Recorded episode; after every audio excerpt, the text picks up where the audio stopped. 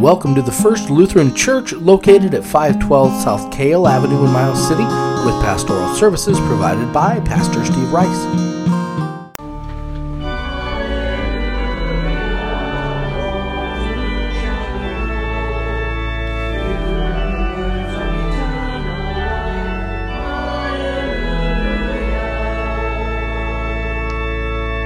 The Holy Gospel according to Luke, the 14th chapter.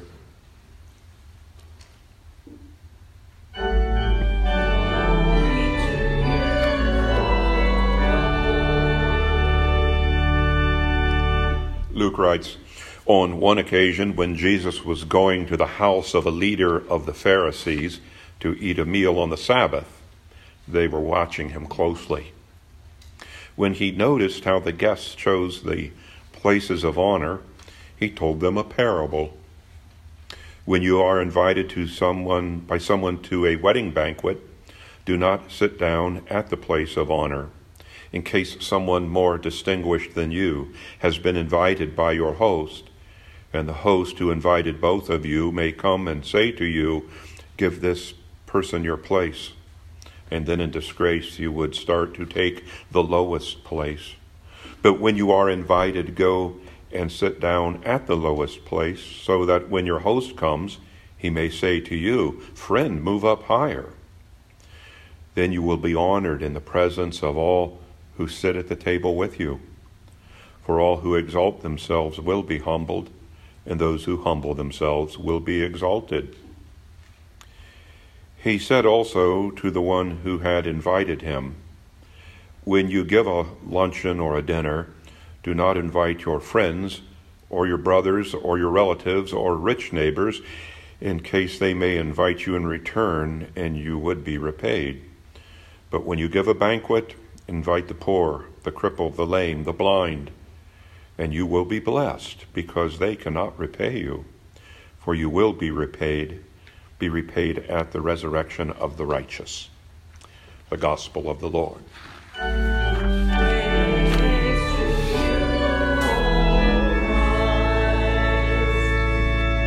Please be seated. Uh, short sermon this morning, at least I think it's going to be short. It appears that way at least at this initial uh, initial uh, initial beginning, the beginning. Uh, I want instead of uh, using the uh, gospel lesson as a text to address the epistle reading from Hebrews. Caught my eye for a number of reasons. one is Hebrews, of course, being uh, written addressed to what we believe were Jewish Christians, Hebrews, uh, Christians of the first century. Uh, and um, being also very um, uh, sophisticated but complex in its uh, um, its writing style, and so uh, it's always been um, interesting and fascinating. And I thought let's let's just take the epistle text today for the sermon text, and uh, in light of the fact that school is uh, resuming and starting up this past week for many, uh, and the uh, Wednesday after school program uh, will be starting as soon as Lena and I get our heads together, decide what that's going to happen, but it will happen here soon. The Wednesday after school program that both serves the kindergarten through third graders here in the church uh, and fourth, fifth, and sixth graders as they go to the local VA facility. Uh, there to spend time with the veterans. But they begin their time together with a Bible study here at the church before we divide them. And then I've also uh, visited with Amanda to set up our schedule of time for me to visit with the preschool children as they uh, uh, begin classes, I think this coming week, right, Leah? Uh, the preschool cl- uh, children will be returning, some coming for the first time, but in total, over 100 children in the preschool here at the church. and and so, as I was looking at the lessons for today, uh, one of the verses jumped off the page out of Hebrews uh, to me, if you will. Um, and it, it did so because it's a lesson or a verse. I'm sorry, it's a verse that we early on in the year try to uh, share with and encourage the children to learn, to memorize uh, out of Hebrews. And uh, it's a simple verse, uh, one that's very uh, learnable for the little ones, but I'm going to suggest very appropriate for we who are older. From the second lesson, the Lord is my helper. I will not be afraid. What can anyone do to me? Okay? It's such a simple confession of faith that, that we, again, use it in teaching the children.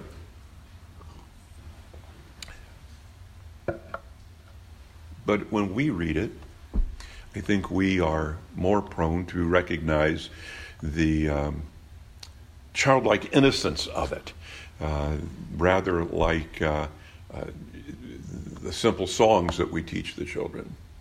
The Lord is my helper, I will not be afraid. What can anyone do to me? Written to and at a time when there was a lot being done to the early Christians, the Hebrew Christians, Hebrews who had left the, the, uh, uh, the, the Jewish faith in order to embrace this Jesus as Messiah, rejected, therefore, by their former community, uh, suspect and persecuted uh, by the time of the writing of the epistle to the Hebrews by the Romans. Nero, in his epic, uh, um, torturous, and murderous acts against Christian people. The Lord is my helper. I will not be afraid. What can anyone do to me? A lot. And they were experiencing the full onslaught of it. And so I'm going to suggest that our purpose in teaching this verse to the little ones, um, however, may not be what it, it, it, it would first appear to them when they first learn this verse in its simplicity. There's a lot more substance to it than children are, are apt to pick up on. Um, for the verse is actually not trying to exhort the children or even the grown ups to reckless bravery, but to faith. Okay? But to faith. In a day, our day, our time of, of um, imaginary, fictitious uh, superheroes, um, invincible, and brave false bravado, I think it is a good idea to teach the littlest among us the truth. And one truth among many is that everyone's afraid of something. Okay? Everyone is afraid of something. No one's really exempt from that. And in fact, fear is not a bad thing. It is a capacity that God gave us uh, to help keep us safe and to protect us. But again, um, I will not be afraid. What can anyone do to me? The reality is, as we know, a lot. And so as we grow older, we begin to recognize those things that make us afraid. And they evolve over time from imaginary things under the bed at night when you're a child or the dark itself. Uh, our fears evolve as we become more experienced in life.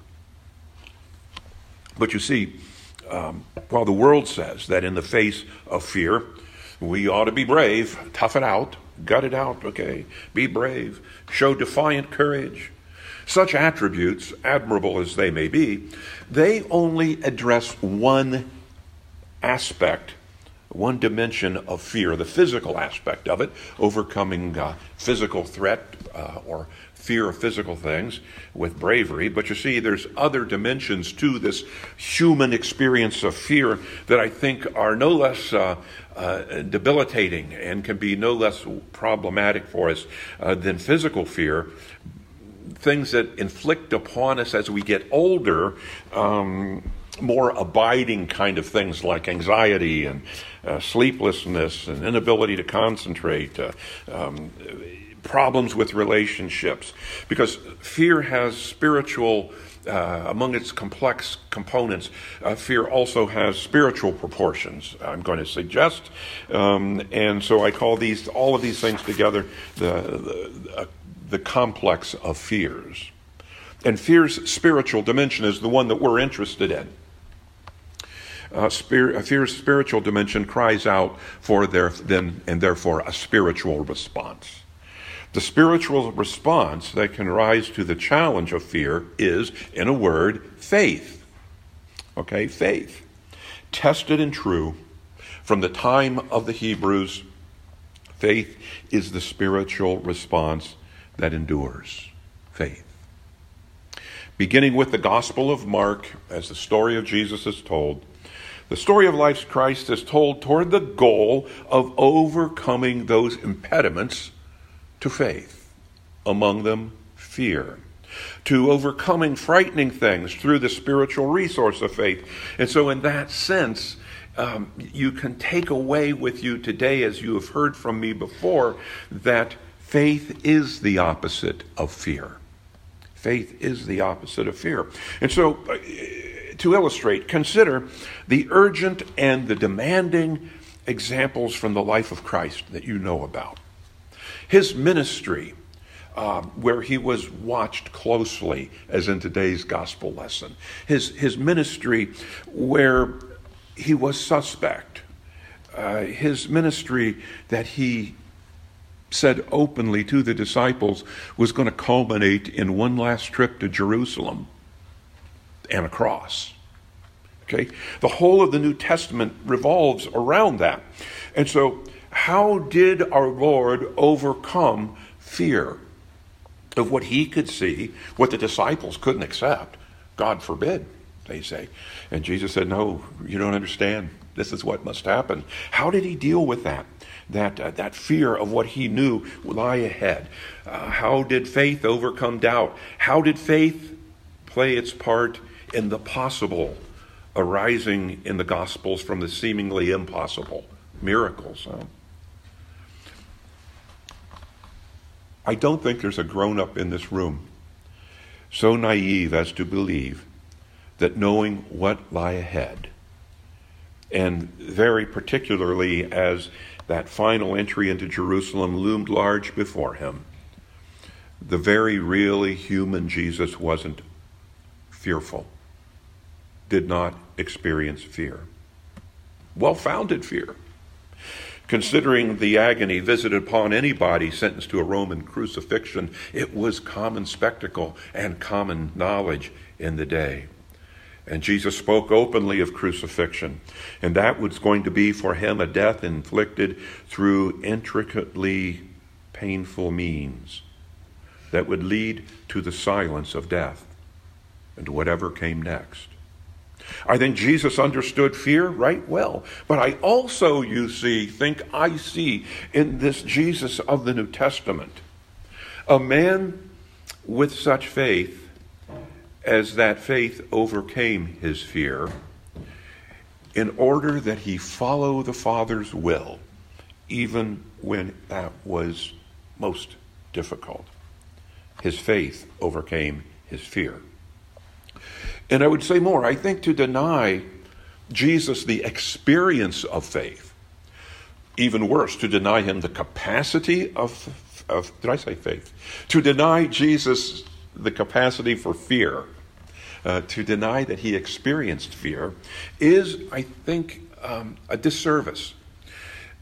It is to deny the witness of Scripture when in the Garden of Gethsemane he prayed earnestly uh, that what lie ahead, crucifixion, be spared, he be spared of. But uh, uh, I think to deny this experience of fear for Jesus is to obscure him, is to obscure the human side of Jesus. It has been said what Jesus didn't experience, Jesus didn't redeem.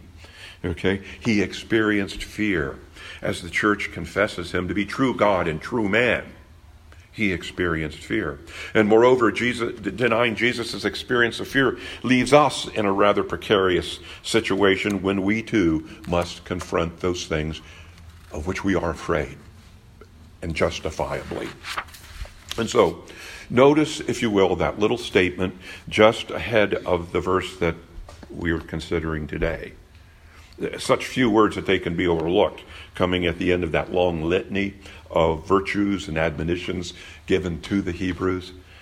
After enumerating this list of virtues to the Hebrews, the recipients of today's epistle, the faithful were reminded that the unnamed He therein promised I will never leave you nor forsake you.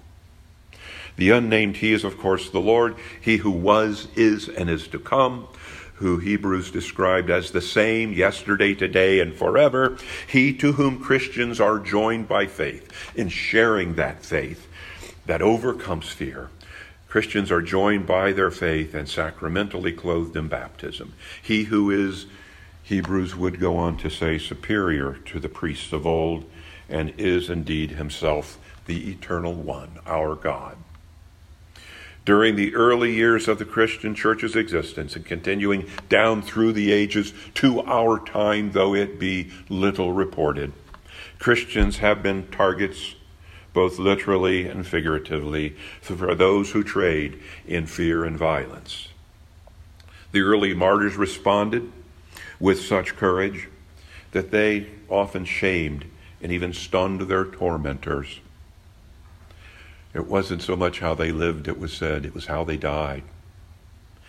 It was not that those early Christians were particularly fearless, rather, it was they were particularly faithful, possessed of a faith the world could not understand, faith that God would neither leave them nor forsake them, even in death. Thus, the promise of the resurrection. When Jesus went to the cross, he bet it all. He was willing, because of his faithfulness, to endure what he had to endure in order to have what comes next. He believed that. We believe that. We teach that. Therefore, down through the ages, people just like us, Christians, have confessed, have our faith, have held close our, uh, our faith, for it overcomes fear. And so we have taught it to the children that they too might believe. The Lord is my helper. I will not be afraid. What can anyone do to me? Amen.